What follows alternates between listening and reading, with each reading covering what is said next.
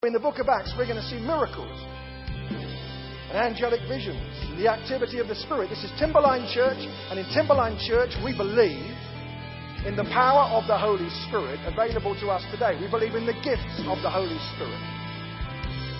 If our commitment to Jesus has led to no ethical changes, no difference in the way we spend our money, no shift in the way that we have attitudes in our family or workplace, if nothing's changed, something's wrong. The kingdom of God has come to us, is coming to us as we submit to the King. And ultimately, one day, the kingdom will be fully established. In other words, the kingdom is here, but the kingdom is not yet. That's what Jesus is focusing on.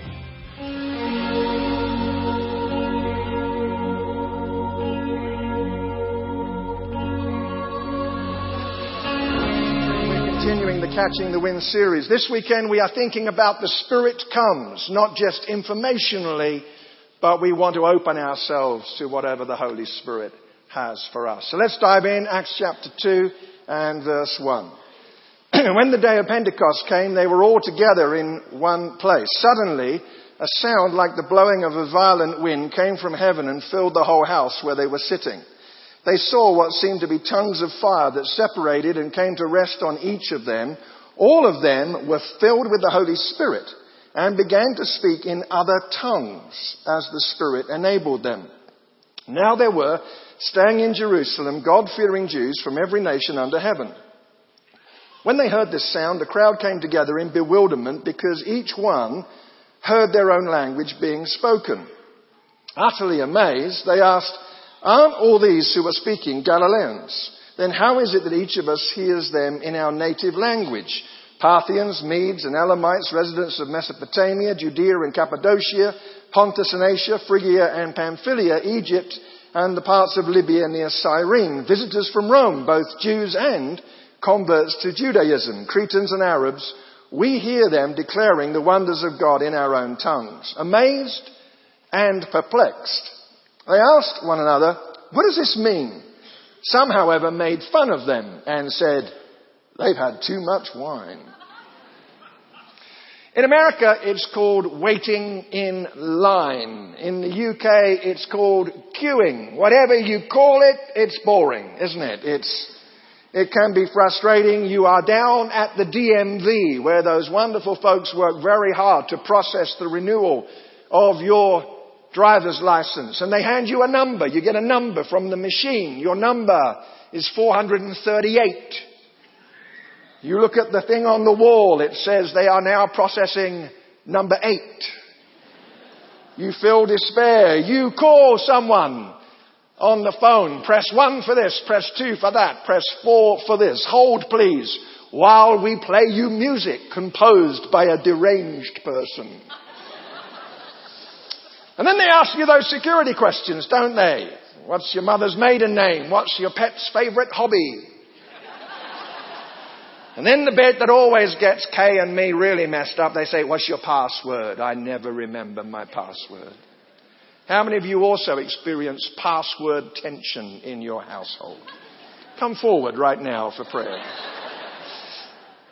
Waiting can be boring. Imagine 10 days of waiting. Ten days waiting in line. That's exactly what happens in this story. Jesus has died. He is raised from the dead. He has spent 40 days, six weeks teaching his disciples and friends about principles of the kingdom. He has promised them that the Holy Spirit is going to empower them. He says, wait, wait in Jerusalem and it lasts for 10 days. Why the waiting? Why the waiting? Well, for one thing, God doesn't always work on our schedule. I wish He would. But God doesn't always work according to our timing. Not only that, but as we're going to see in the next few minutes, there was particular significance about the day that the Holy Spirit came. Perhaps also the waiting created a greater hunger in their hearts. They'd already heard Jesus say to them, John 15 verse 5, without me you can do nothing. But even knowing that, they tended to do their own thing at times.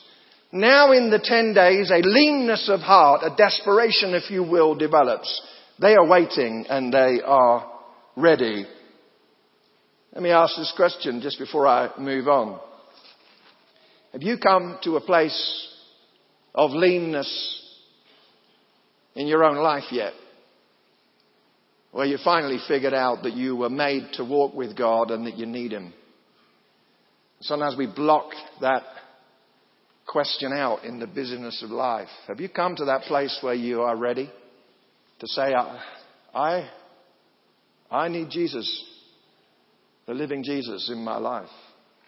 What happens here on this strange, wonderful, confusing day of Pentecost? First of all, let's see that the story of God continues. If you're following in the bulletin, follow with me. The story of God continues. When the day of Pentecost came, they were all together in one place. The story of God is continuing. You see, the day of Pentecost was the second of three major Jewish national festivals. End of May, beginning of June, weather was good, very popular time. It was 50 days after Passover. Now, Passover was the festival where they celebrated the deliverance of Israel from Egypt. Now, Pentecost is an agricultural feast. It's a harvest thanksgiving feast. They'd take some of the first cuttings of the harvest, make it into bread, and use it into worship, in worship. But it was also a historical festival because just as Passover celebrated Israel being liberated from the Egyptians, so Pentecost celebrated the giving of the law to Moses at Mount Sinai. You see, Pentecost was about fulfillment and completion and finality. So Dr. Luke, in writing this, he even uses that language in the original Greek. It says, when the day of Pentecost was fulfilled. This is special. Luke wants us to know that what is happening is God's unfolding story, and it's not just random. This has all been promised. John the Baptist promised, one is coming. He'll baptize you with the Holy Spirit. The prophet Jeremiah, chapter 31, spoke of this day. Ezekiel, chapter 36, spoke of this day. Peter, when he stands up, refers back to Joel chapter 2. In other words, this is God's story unfolding, not just fireworks and vague supernatural stuff. We're part of God's story. I, I think that's really exciting because we're currently living in a culture that is storyless. It's called, the sociologists call it a postmodern culture. There is no meta narrative, there is no overarching story which informs us concerning the way that we should live. We're a pluralist, relativist culture where just do it is the way it goes. But no, we and they are part of God's unfolding story. I learned that in a very powerful way um, a few years ago. I was preaching in Eureka, California, and uh, I was I decided to preach on God's favor and specifically on the right hand of God's favor. I haven't got time to unpack this, but in the Bible, Old Testament and New, the right hand of God is a metaphor for His favor and approval. So, for example, we read that Jesus is seated at the the right hand of the Father. That metaphor is picked up. No one in the church knows that I'm preaching on the right hand of God's favor. It's a minute before I get up to speak. Linda, one of the leaders of the church, suddenly wanders over to me. I'm just about to go onto the platform. And she just smiled and she just said, Jeff, would you please hold out your right hand? Freaked me out.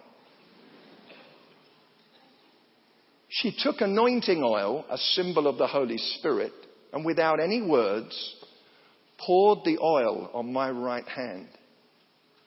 I got up 30 seconds later to preach this with my own right hand dripping with oil.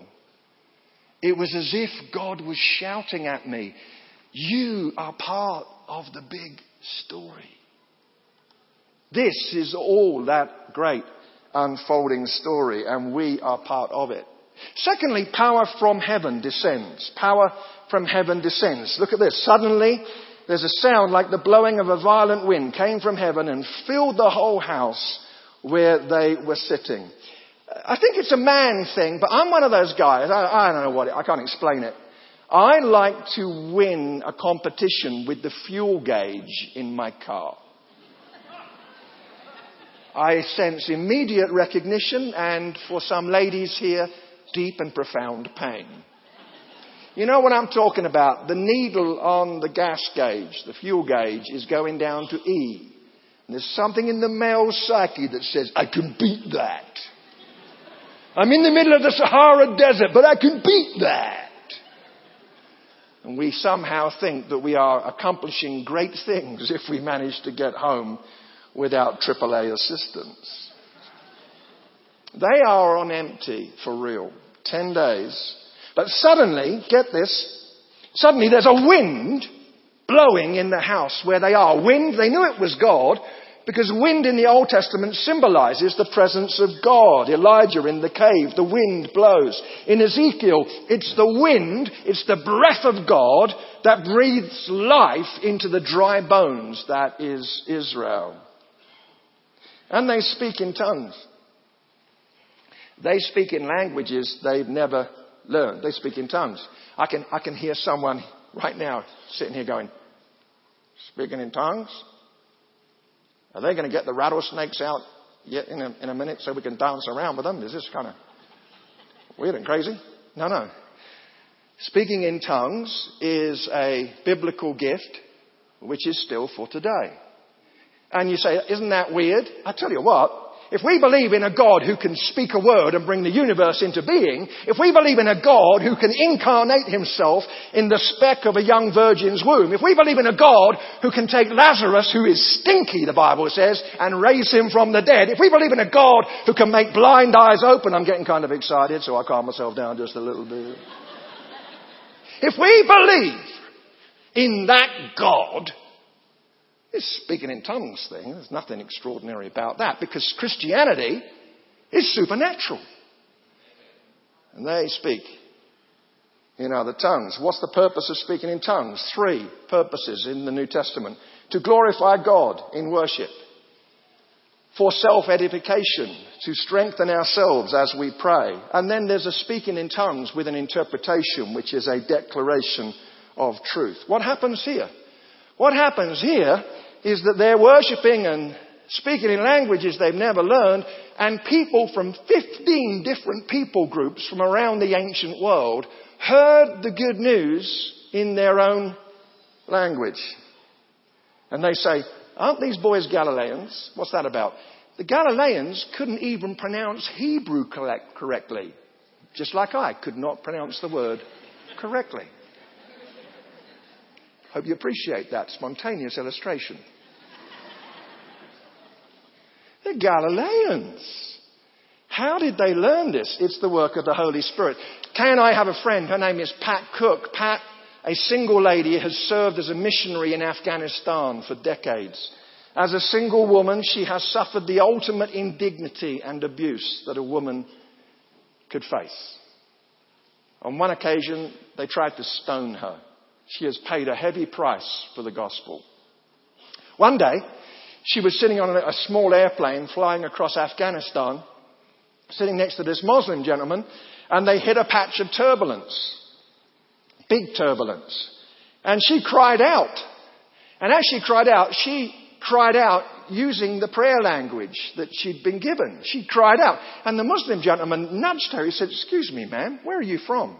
She said, England. He said, Where did you learn my language? He said, You just spoke to me not only in my language, but in the dialect of my village. He said, Where'd you learn that? She said, Well, I, I didn't. I was just praying. He said, You just told me something. She said, What'd I tell you?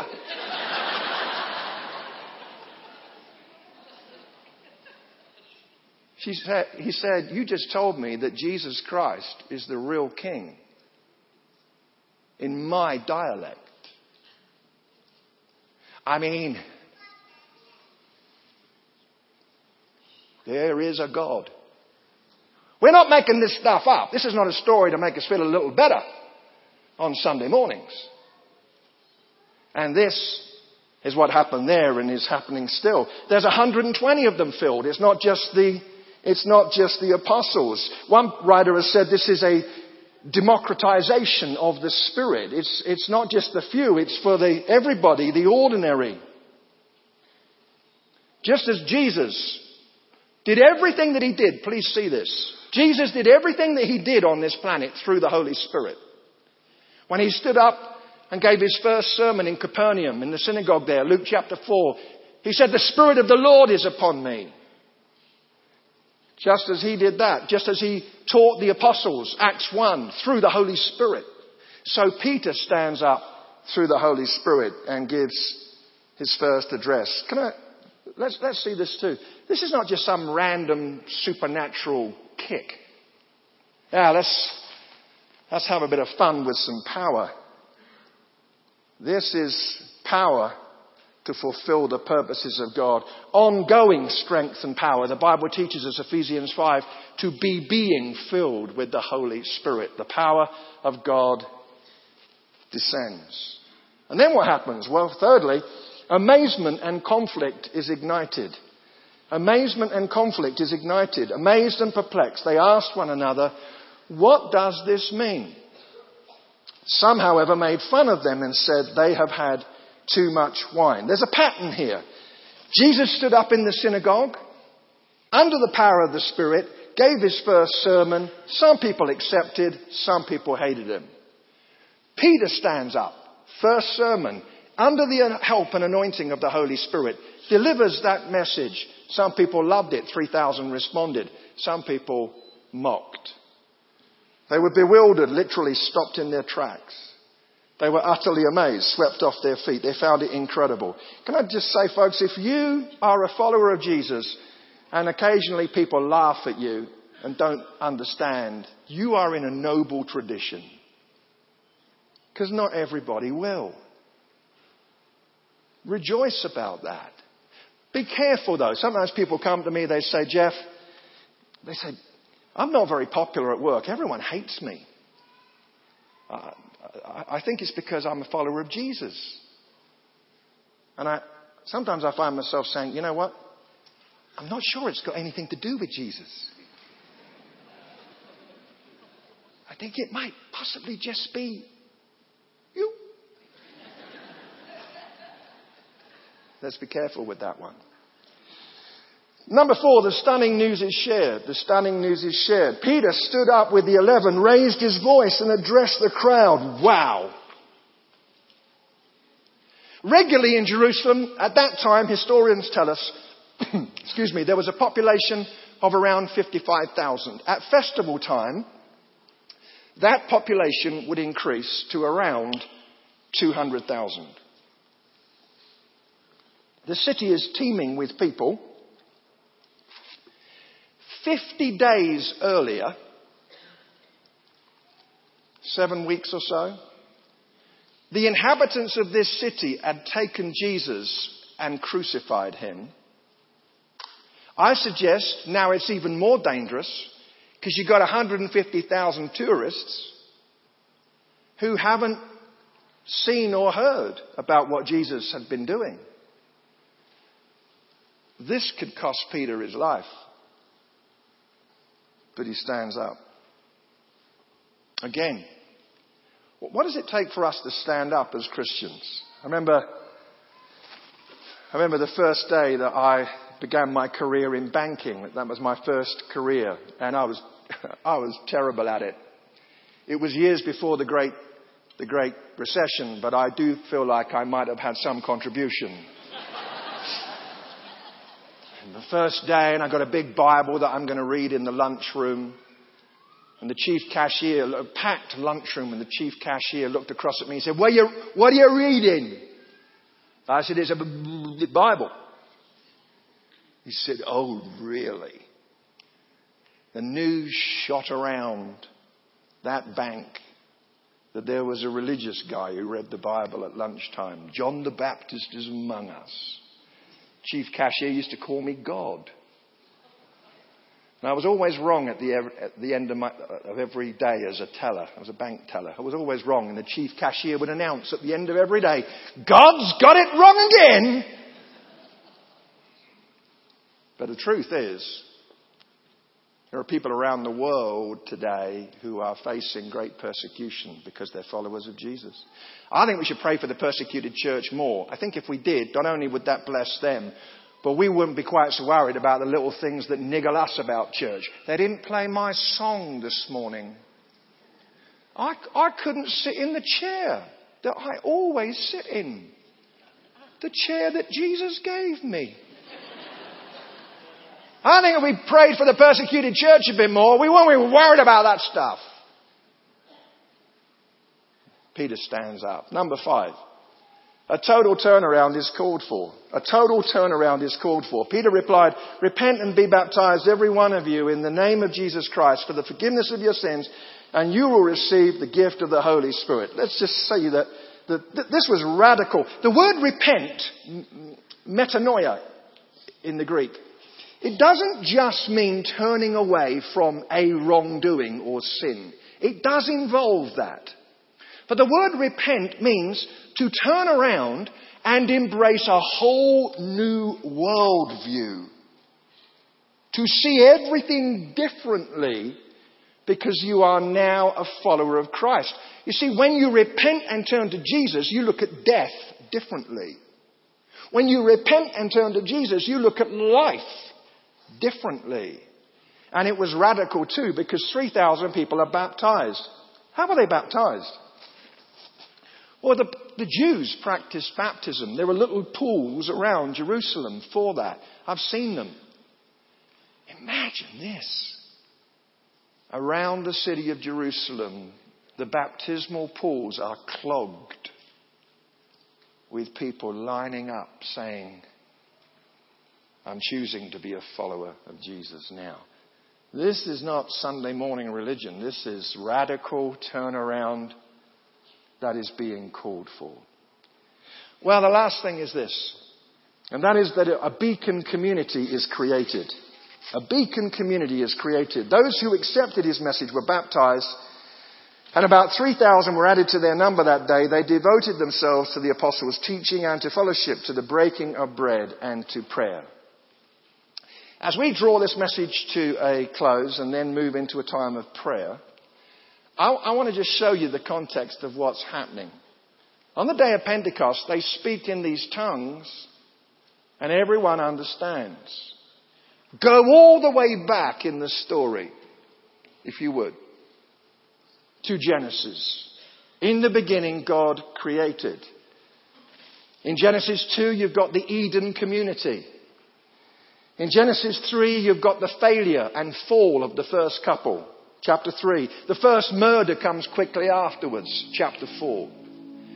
History, they call it primeval history, goes progressively downhill to Genesis chapter 11. And it really comes to a head there because in Genesis 11, there is a decision made to build a humanistic community where God will be banished. They build a tower, the Tower of Babel or Babel.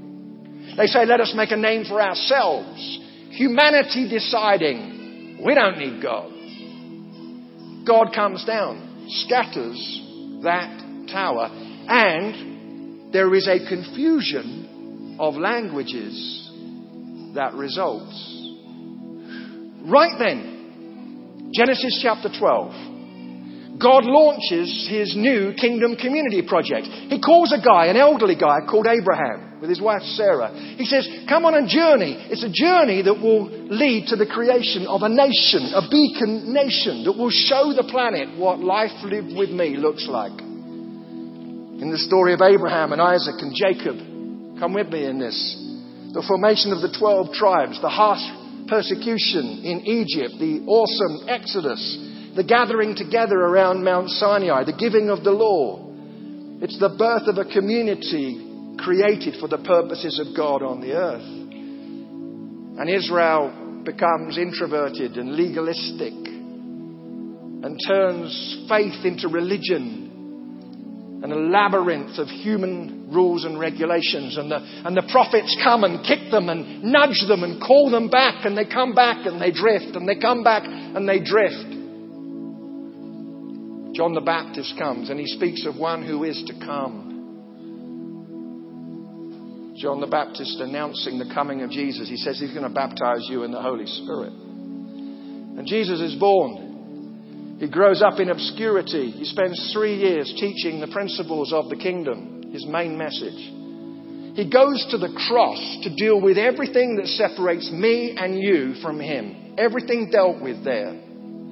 On the third day, he's raised again from the dead. He spends six weeks with his disciples, reinforcing the principles of the kingdom. Acts chapter 1, we looked at it last week. He says, Wait, because the Holy Spirit is coming. And then on the day of Pentecost, the power of God comes. They speak in tongues.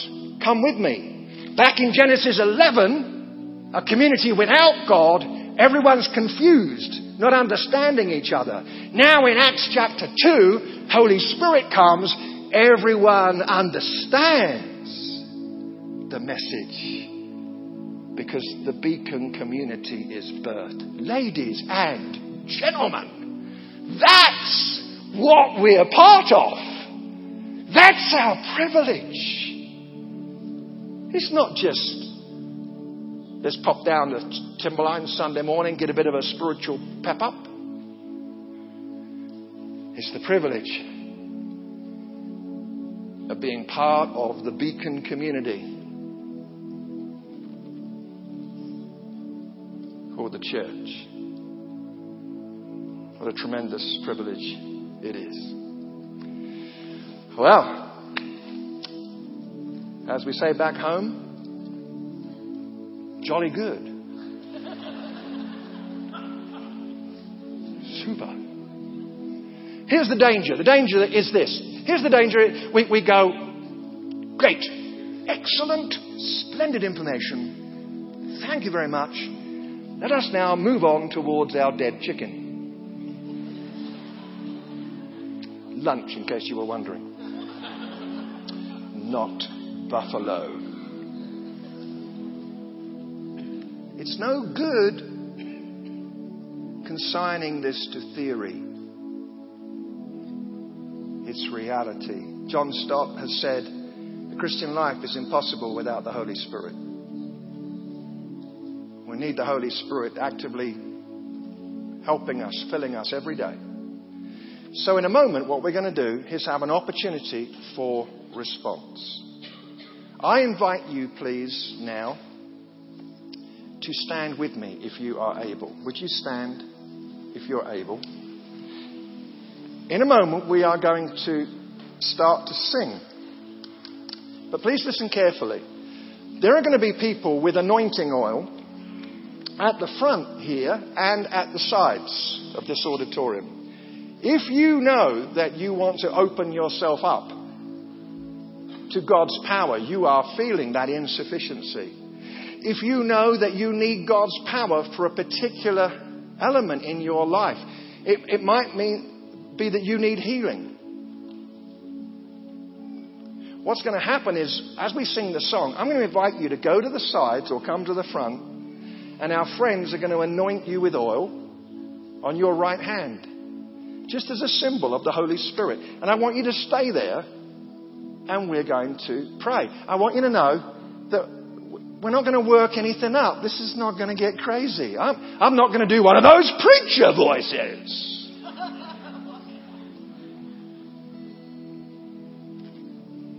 If you are sick and need healing, I don't understand healing, divine healing. Every answered prayer creates confusion. Last weekend, a lady was in one of our services. She said that she had suffered for two or three weeks with great pain. She said, at some point in the service, I don't know when, she said, God just took it, completely healed her.